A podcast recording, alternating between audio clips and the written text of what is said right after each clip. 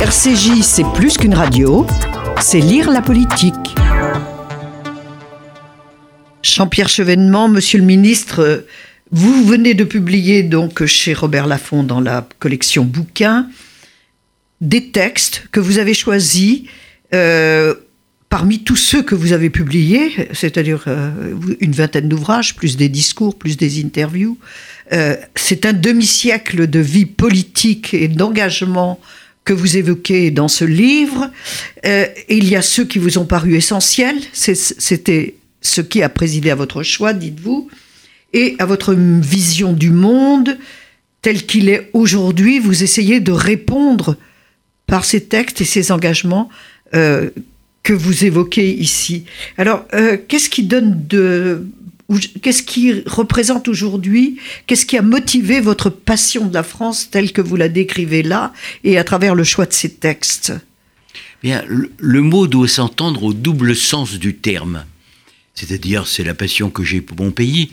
Je suis né en dix-neuf cent trente-neuf, c'était le début de la Deuxième Guerre mondiale. Mon père était fait prisonnier, donc j'ai été élevé par ma mère, et j'ai connu l'occupation, les maisons de ma grand-mère incendiées, euh, donc j'ai vu de près l'occupant, puisqu'il euh, occupait l'étage de l'école où nous étions confinés, ma mère et moi, au rez-de-chaussée.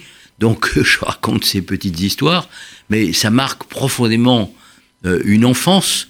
Et quand mon père est revenu, je lui ai demandé ce qui s'était passé, comment est-ce que ça avait pu se produire.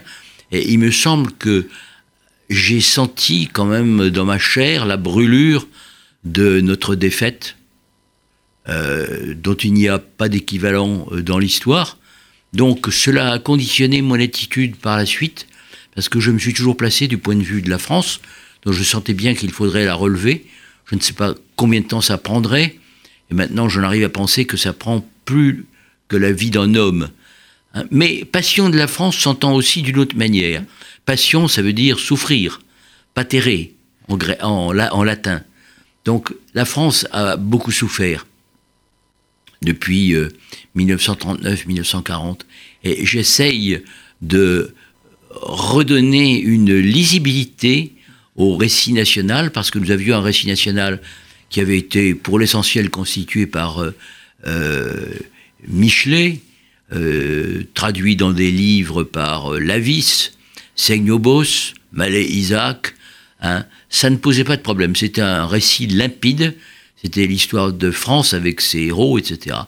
Depuis, tout s'est troublé, et j'essaye de restituer une intelligibilité à notre histoire. À mon sens, l'effondrement de la France puise ses racines dans la guerre de dix-neuf cent quatorze dix-neuf cent dix-huit. C'était un pays déjà affaibli démographiquement. Et on ne perd pas impunément un million cinq cent mille jeunes gens, trois millions de blessés et de mutilés, hein, autant de veuves et d'orphelins. Donc euh, la France a été très profondément ébranlée, plus secouée que beaucoup d'autres pays. Et j'ajoute qu'en dix-neuf cent quarante, elle était toute seule, elle n'avait plus d'alliés. Elle n'avait plus la Russie, puisqu'il y avait eu le pacte germano-soviétique, elle n'avait pas les États-Unis qui étaient revenus à l'isolationnisme, qui avaient refusé de garantir le traité de Versailles, c'est-à-dire qu'ils avaient refusé d'honorer les promesses qui avaient été faites par Wilson à Clémenceau, c'est-à-dire de venir au secours de la France si elle était à nouveau attaquée. Et la Grande-Bretagne, vous le savez, n'avait que huit ou neuf divisions sur le sol français en dix-neuf cent quarante. Alors, je ne dis pas ça pour exonérer la France de ses faiblesses, parce que je considère que les élites françaises ont été en dessous de leurs tâches, mais dès avant dix-neuf cent quarante, et le, le, l'état-major euh, s'est fait très rapidement à l'idée d'une capitulation. C'est raconté par euh, Marc Bloch. Marc Bloch raconte qu'il a surpris une conversation le vingt-six mai dix-neuf cent quarante, euh, le général Blanchard, qui commandait les armées du Nord, Euh, engagés en Belgique et en Hollande, parlaient de double capitulation, une de l'armée, l'autre du gouvernement. C'était quinze jours après la percée de Sedan. Donc ça témoigne d'un état d'esprit qui fait réfléchir. C'est-à-dire que ces gens-là pensaient qu'il y avait une guerre qui devait être faite, c'était entre l'Allemagne et l'U R S S, mais pas entre l'Allemagne et la France. Et ils voulaient pas faire la guerre, ils ont fait ce qu'on a appelé la drôle de guerre, et puis euh, ça a débouché sur la capitulation de Pétain, demandée par Pétain le dix-sept juin dix-neuf cent quarante, que les Allemands ont accordé le vingt-cinq juin, mais on ignore que la moitié des prisonniers qui ont été faits par les Allemands l'ont été dans cette période évidemment très démobilisatrice, qui va du dix-sept juin au vingt-sept juin, au vingt-cinq juin euh, mille neuf cent quarante. Donc, euh, je pense qu'il faut regarder avec lucidité et objectivité ce qui s'est passé, mais ne pas charger la France au-delà de ce qu'elle mérite. Et vous, vous écrivez que contre le choix de, ce, de, donc, de ces élites qui ont été en dessous de tout, De Gaulle a pris le parti de l'histoire de France. Il a pris le parti de l'histoire de France, c'est un mot de Bernanos, qui était réfugié au Brésil. Quand il a entendu l'appel du dix-huit juin, il a dit ben, « j'y réponds, euh, je me range du côté de la France libre parce que j'ai reconnu la voie de l'histoire de France hein ». Et c'était très juste, car De Gaulle a lancé deux appels le dix-huit juin, le vingt-deux juin. Le premier est bien connu, cette bataille ne, n'est pas seulement la bataille de France, c'est une guerre mondiale. Et le deuxième est moins connu, ce n'est pas seulement l'honneur de la France, c'est aussi son intérêt qui nous commande de combattre aux côtés des démocraties. À l'époque, il n'y avait que la Grande-Bretagne, parce que le jour de la victoire des démocraties, eh bien, la France devra être à son rang, à la table des vainqueurs. Et De Gaulle avait une vision de ces deux guerres mondiales comme une guerre de trente ans, dix-neuf cent quatorze à dix-neuf cent quarante-cinq, hein, où la France avait été temporairement dominée, mais où euh, lui, une élite, il faut le dire, sacrificielle, de gens qui ont rejoint la France libre ou la résistance, ont témoigné pour la continuation du combat contre l'ennemi. Charles de Gaulle disant que le peuple français, quant à lui, ne s'était jamais trompé dans sa masse et n'avait jamais pensé que l'ennemi ne fût point l'ennemi. Et je peux dire, à travers mes souvenirs d'enfance, que c'était particulièrement vrai. Enfin, dans ma famille, en tout cas, euh, c'était la vérité. Pas dans toutes les familles françaises, hélas. Vous évoquez euh, ce qui a donné euh, du sens à votre engagement politique, ce qui a été le, le, le pilier de ce qui vous a constitué, en quelque sorte, politiquement, la nation, la République, l'État, le citoyen. Aujourd'hui, tout ça est remis en cause. Non, la citoyenneté d'abord, parce que même la nation, dans ma définition, est une nation de citoyens, n'est pas une, dé- une nation ethnique ou ethno-culturelle. C'est une nation de citoyens, peu importe euh, la confession ou l'origine euh, ethnique. C'est la, situa- hein. c'est la nation selon Renan. Hein, c'est, voilà, c'est la, la, c'est la tradition française depuis la Révolution. Hein. Donc c'est cette conception de la nation, c'est l'État euh, républicain, c'est-à-dire qui... Euh, et l'outil euh, de, de la démocratie et, euh, qui doit se plier aux aspirations euh, du peuple. Hein, et euh, naturellement, euh, euh, ce citoyen, il, il ne naît pas par hasard, il faut le former. Dans la conception républicaine, l'école a un rôle majeur. J'étais ministre de l'Éducation, mes parents étaient instituteurs, mes sœurs sont professeurs, donc je sais à quel point l'éducation nationale est quelque chose d'important, à quel point l'école est au fondement de l'identité française. Vous évoquez cette période où vous étiez ministre de l'Éducation nationale, c'était sous le premier septennat de François Mitterrand, et vous aviez parlé de sauvageons, ce qui avait euh, troublé un cer- une certaine gauche à l'époque.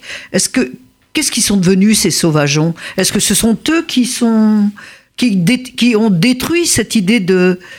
de France, telle que vous l'évoquez. Cette expression, je l'ai employée comme ministre de l'Intérieur dans une séance de questions d'actualité à l'Assemblée nationale à propos de, du meurtre d'une épicière par un gamin de quatorze ans qu'il avait tué à bout portant, qui confondait le virtuel et le réel, qui avait certainement vu à la télévision des gens qui appuyaient sur la gâchette, donc il a pensé qu'il pouvait faire la même chose. Et j'ai incriminé le défaut d'éducation. Qu'est-ce que le sauvageon en français ? C'est un, un mot qui date du douzième siècle, donc du Moyen-Âge. Le sauvageon, c'est un arbre non greffé. C'est un arbre qui court à même le sol, qui ne peut pas s'élever parce qu'on ne lui a pas assuré euh, qui pousse n'importe comment. Un tuteur. Il ne pousse, et voilà, il pousse n'importe comment. Donc je voulais mettre l'accent sur le défaut d'éducation de beaucoup de ces jeunes. Ça a été mal pris par certains, faute de culture, qui ont pensé que je parlais de sauvage. Non, je parlais de sauvageon. Et sauvageon, c'est un arbre non greffé. C'est, euh, il y en a beaucoup euh, maintenant, des sauvageons ? Eh bien, il y en a malheureusement de plus en plus, au fur et à mesure que l'école euh, est débordée par les réseaux sociaux, par, euh, euh, euh, je dirais, un phénomène qui fait que la transmission ne va plus de soi. Alors, j'approuve la mesure prise par euh, M. Blanchard de créer des instituts nationaux supérieurs de l'école et du professorat. J'espère que ça réussira mieux que les U F M ou les S P qui n'ont pas marché. Mais pour que ça réussisse mieux, je crois qu'il faut travailler au niveau des départements par petits effectifs avec des professeurs d'histoire, des professeurs de philosophie, hein, des professeurs euh, pas seulement de didactique, mais euh, des professeurs de droit qui apprennent euh, aux maîtres ce que c'est que la citoyenneté, comment le peuple s'exprime régulièrement à travers des élections qui sont euh, en principe euh, euh, à bulletin secret. Et c'est ça qui est le fondement de la légitimité dans un pays républicain. C'est l'élection qui fait la légitimité des dirigeants. Alors, vous avez démissionné deux fois comme ministre. Une première fois euh, pendant la guerre du Golfe, une seconde fois pendant, sous le gouvernement Jospin à cause de la Corse. Et une troisième Qu'est-ce... fois en dix-neuf cent quatre-vingt-trois, Euh, au moment de ce qu'on a appelé l'ouverture de la parenthèse libérale. Ah oui. Il n'y a jamais deux cent trois. Je, je l'avais oublié. Mais elle était très importante parce qu'on a vu les résultats en matière de désindustrialisation. Je pense qu'on aurait dû mettre le franc à une parité qui le rendrait compétitif avec euh, le marc à l'époque. Et si je regarde aujourd'hui ce qui se passe, je vois les études du F M I, euh, notre... Euh, situation est très mauvaise. Par exemple, on considère que notre monnaie est surévaluée d'environ dix à dix-neuf pour cent, tandis que en Allemagne, c'est le phénomène inverse. Hein, euh, je dirais que compte tenu du niveau des prix, il y a un phénomène de sous-évaluation. Donc, nous n'avons pas résorbé notre déficit de compétitivité qui était pourtant déjà patent en dix-neuf cent quatre-vingt-deux. Donc, ça a été la première raison de ma démission. Et je voulais lancer un avertissement à François Mitterrand. Et j'espérais qu'il corrigerait sa politique. Malheureusement... C'est pas la nomination de Rocard qui pouvait la corriger. Oh ben, Rocard n'a exercé que des fonctions modestes, euh, au non plan mais... ou à, à l'agriculture. Alors ensuite, ah, donc, comme, premier ministre, comme Premier ministre, euh, je crois que François Mitterrand ne l'a pas nommé euh, pour des raisons économiques. Il l'a nommé parce qu'il considérait que, voilà, il ne pouvait pas faire l'économie de le nommer, mais avec euh, l'idée de l'user quand même. C'était un mmh. peu... l'arrière-pensée de François Mitterrand. Bon, revenons à mes autres démissions. La guerre du Golfe. Vous savez, aujourd'hui, on constate deux choses. D'abord, Al-Qaïda, l'extrémisme. Quand est-ce que ça s'est développé ? Ça s'est développé au lendemain de la guerre du Golfe. Moi, j'ai eu l'occasion de faire des mises en garde. C'est que nous avions un islamisme qui était chiite, mais nous allions récolter un islamisme sunnite, parce qu'il y avait des extrémistes dont on s'était débarrassé en les envoyant combattre en Afghanistan avec Oussama Ben Laden. Au lendemain de la guerre du Golfe, il a créé Al-Qaïda. Il pensait avoir abattu l'U R S S. Il voulait, à ce moment-là, abattre les États-Unis. Ça a donné, au bout de dix ans, les Twin Towers, hein, deux mille un. Ça a été un effet de la guerre du Golfe qui n'a pas été véritablement euh, mesuré sur le moment. Pas plus que la position prépondérante que la guerre du Golfe a donnée à l'Iran, en détruisant l'Irak, qui était le verrou du monde arabe, par rapport à l'Iran. L'Irak, à l'époque, avait un gouvernement euh, qui était à composante euh, principalement sunnite. Et, comme vous le savez, euh, l'Iran est un pays majoritairement chiite. Mais l'Irak aussi. De sorte que la guerre du Golfe a abouti à mettre en Irak un gouvernement euh, à... prépondérance chiite, qui est plutôt dans l'orbite de l'Iran. Ça a été une deuxième conséquence de la guerre du Golfe, peu mesurée sur le moment, même pas du tout mesurée, et on a prétendu instaurer la démocratie en Irak avec des résultats quand même très problématiques. Et la Corse ? Ah ben la Corse, ça, ça, allait, ça allait au-delà de la Corse, c'était la conception de l'État. Bien sûr, c'était la conception de l'État. C'était l'idée qu'on puisse donner un pouvoir législatif à l'Assemblée de Corse. Alors, on voit le résultat aujourd'hui, les autonomistes corses, les indépendantistes corses dominent l'Assemblée de Corse. Ça, c'est le résultat de la faiblesse conjuguée de tous les gouvernements, de droite et de gauche. Alors, vous vous êtes aussi beaucoup engagé euh, sur les problèmes européens, et justement, vous évoquez les deux nations miroirs, la France, l'Allemagne. Alors, vous voulez dire quoi par là ? Les nations miroirs. Mais quand on voit les choses dans la longue durée, la France et l'Allemagne sont issues du partage de l'empire de Charlemagne. Vous vous souvenez, la Francia occidentaliste, c'était la France, Charles le Chauve, hein, et puis la Francia orientaliste, c'était l'Allemagne, Louis le Germanique. Vous vous rappelez peut-être le, la promesse de Verdun, hein, et, et le, le, le plus exactement le serment de Strasbourg, suivi du traité de Verdun, Verdun. qui partage l'empire de Charlemagne. Et toute l'histoire européenne peut se lire hein, à, à la à lumière cette... de, de ce partage, puisqu'entre les deux, il y a la Lotharingie, c'est-à-dire la Lorraine, qui va être grappillée par les uns et par les autres, hein, plutôt par la France d'ailleurs, mais euh, ça n'avait pas tellement de conséquences sur le moment, et je montre dans mon livre que les relations entre la France et l'Allemagne ont été plutôt pacifiques jusqu'à Charles Quint et François Ier, et encore entre Charles Quint et François Ier, c'était une querelle dynastique, c'était la succession d'Espagne, Charles Quint était devenu roi d'Espagne, donc euh, la France était coincée entre le Saint-Empire et puis... Euh, euh, et l'es- l'Espagne... Et, et l'Espagne, et... elle s'était même alliée à, à, aux protestants d'une part, au, au sein de, du Saint-Empire, et à, à, à l'Empire ottoman avec euh, Soliman le Magnifique, pour desserrer l'étau que... ces pays faisaient peser sur elle. J'ajoute qu'il y avait les Pays-Bas qui étaient espagnols, la Franche-Comté aussi, donc c'est une situation assez incommode. Ça s'est terminé à la suite de la guerre de trente ans par la paix de Westphalie, mais c'était une paix essentiellement entre l'empereur catholique et les princes protestants, dont la France a tiré parti, il faut le dire. Mais les relations de peuple à peuple n'étaient pas détériorées. Par contre, c'est la Révolution française qui a provoqué en Allemagne, un ressentiment national qui s'est exprimé à travers Fichte, le discours à la nation allemande, qui s'est exprimé par les guerres de libération de dix-huit cent treize à dix-huit cent quinze, et par une rancune historique qui a encore produit ses effets en dix-huit cent soixante-dix, quand l'Empire allemand, le second, hein, le deuxième Reich, a été proclamé à la Galerie des Glaces, au palais de Versailles. Ça avait quand même une signification symbolique assez forte. Donc à partir de là, s'est créé ce phénomène euh, de, de, de, de rivalité en miroir, euh, euh, l'agression allemande de dix-neuf cent quatorze, parce qu'il faut quand même bien appeler les choses par leur nom, hein, la résistance française qui est, est, est victorieuse, mais à quel prix? Je l'ai dit tout à l'heure, à un prix exorbitant, beaucoup trop Avec lourd. La guerre de soixante-dix qui avait précédé en plus. Oui, mais la guerre de soixante-dix n'avait pas porté atteinte à nos forces vives, alors que Là, la guerre oui, de quatorze dix-huit oui. a, a vraiment porté atteinte à nos forces vives. Donc euh, il a fallu, après la Deuxième Guerre mondiale, euh, tendre la main à l'Allemagne. C'était généreux de la part de la France dans les années mille neuf cent cinquante. Et la suite, bon, vous la connaissez, hein, le marché commun, euh, euh, et puis la suite. Est-ce que vous diriez, vous aussi, que vous aimez tellement l'Allemagne que vous, préférez qu'il, vous auriez préféré qu'il en reste deux ? Non, je ne dis pas ça, c'était inévitable. Euh, les Allemands voulaient être ensemble. Vous vous souvenez, au départ, ils criaient « Nous sommes un peuple, wir sind ein Volk ».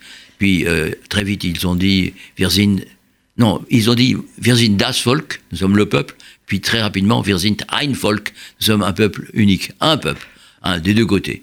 Alors, c'est plus ou moins vrai, parce qu'on voit qu'il y a encore bah, beaucoup de difficultés à l'Est. Entre les Eustis et les, et les Allemands et les Rhénans, c'est quand même euh, ah, très voilà, différent. Les, les Länder de l'Est ont, ont perdu de la population, euh, sont moins bien lotis, il y a des inégalités.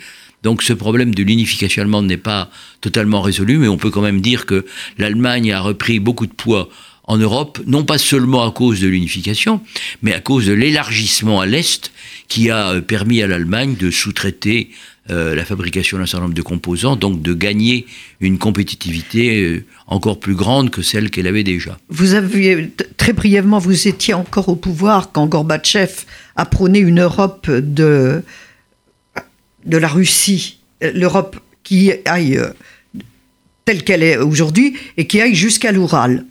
Euh, pourquoi a-t-on raté ça ? Eh bien, je pense que euh, y a un, un malentendu profond entre euh, la Russie et les Occidentaux. La Russie considère qu'elle a mis un terme au communisme elle-même. C'est Yeltsin qui a euh, décrété la dissolution de l'U R S S. Il y a eu une réunion entre le président russe, Yeltsin, le président euh, ukrainien qui devait ouais. s'appeler Kouchma, et le président euh, biélorusse. Et ils ont décrété la fin de l'U R S S, la création d'une communauté des États indépendants, donc quinze républiques indépendantes, Et la Russie a perdu ainsi la moitié de sa, sa population, euh, le, un bon tiers de sa superficie. Et les Russes considèrent que c'est eux qui ont, euh, en quelque sorte, congédié les communistes. Et ils considèrent qu'on est très injuste à leur égard, parce qu'on ne leur en sait pas gré, alors que les Américains considèrent que c'est eux qui ont gagné la guerre froide, et ils veulent encore pousser plus loin leur avantage, en étendant l'OTAN jusque, pratiquement, à la frontière de Saint-Pétersbourg, hein, et par conséquent, il y a là les racines du malentendu, qui s'est manifesté à l'occasion de la crise euh, ukrainienne en deux mille quatorze, que j'ai suivie de près, puisque à l'époque... Euh, Euh, François Hollande m'avait chargé de rencontrer Vladimir Poutine et je rapporte dans mon livre, qui quand même représente pas tout à fait tout ce que j'ai dit et fait dans mon existence, non, parce mais que je euh... ne pouvais pas, mais l'essentiel de ce que j'ai dit et fait, c'est-à-dire les passages que j'ai considérés comme étant les plus saillants, les plus euh, aisément euh, accessibles euh, à ceux qui veulent comprendre comment se forme un homme politique sur cinquante ans. Il n'y a pas beaucoup qui, finalement, durent cinquante ans. Donc, moi, j'ai une certaine longévité. Et j'ai essayé toujours de maintenir l'unité entre l'homme d'action que j'étais et l'homme de pensée que je voulais être. Vous avez toujours été... Qu'est-ce que vous voulez transmettre, Jean-Pierre Chevènement ? Là, vous transmettez beaucoup, mais qu'est-ce qui est pour vous essentiel ? Je veux transmettre l'idée républicaine, modernisée, hein, avec une lecture claire de notre histoire. Je veux transmettre la citoyenneté, euh, l'idée que la France a de l'avenir comme république civique, hein, qu'elle n'est pas un pays fini. Et comme civilisation et langue également. Et comme civilisation. Mais c'est parce que la France était un grand pays de civilisation qu'à un certain moment, elle a fait la Révolution française et elle a proclamé la République. On ne peut pas séparer une chose et l'autre. Elle a continué à être un pays de civilisation. Elle doit continuer. À cet égard, je suis quelquefois inquiet. Et j'appelle tous nos concitoyens à respecter les règles de la démocratie et de la République. Justement, quelle est votre définition de la démocratie, Jean-Pierre Chevènement ? Pour moi, il y a une définition forte qui est la République. C'est-à-dire que c'est une République de citoyens, euh, c'est la capacité qu'ont euh, tous les Français, quelle que soit euh, leur euh, origine, leur euh, confession, de se mettre d'accord sur ce qu'est l'intérêt général, c'est-à-dire l'intérêt de la France, dans la période où nous sommes, qui est dominée par la rivalité entre les États-Unis et la Chine, avec d'immenses problèmes dans le monde musulman, un milliard et demi d'hommes, c'est quand même euh, quelque chose d'impressionnant. L'Afrique qui va doubler, puis peut-être quadrupler sa population. Disons que nous devons euh, sortir de notre boîte à outils et trouver les moyens de répondre à ces immenses défis. Alors, c'est une boîte à outils que mon livre. Hein, c'est pas seulement des bouteilles à la mer dans lesquelles il y a des messages, c'est une boîte à outils, ce sont des concepts opératoires hein, qu'on peut utiliser pour résoudre les problèmes qui sont devant nous, le concept de la citoyenneté notamment est le concept majeur hein, que je propose aux jeunes générations. Merci Jean-Pierre Chevènement. Je rappelle le titre de votre ouvrage, Passion de la France, c'est publié chez Bouquins aux éditions Robert Laffont. Je vous remercie encore, c'était un livre qu'il faut lire et relire. Si vous voulez comprendre les problèmes actuels, il y a beaucoup, beaucoup, beaucoup de réponses. Et euh, je, nous vous retrouverons le trente mars prochain à la journée du livre politique pour expliquer et discuter avec vos lecteurs. Merci madame.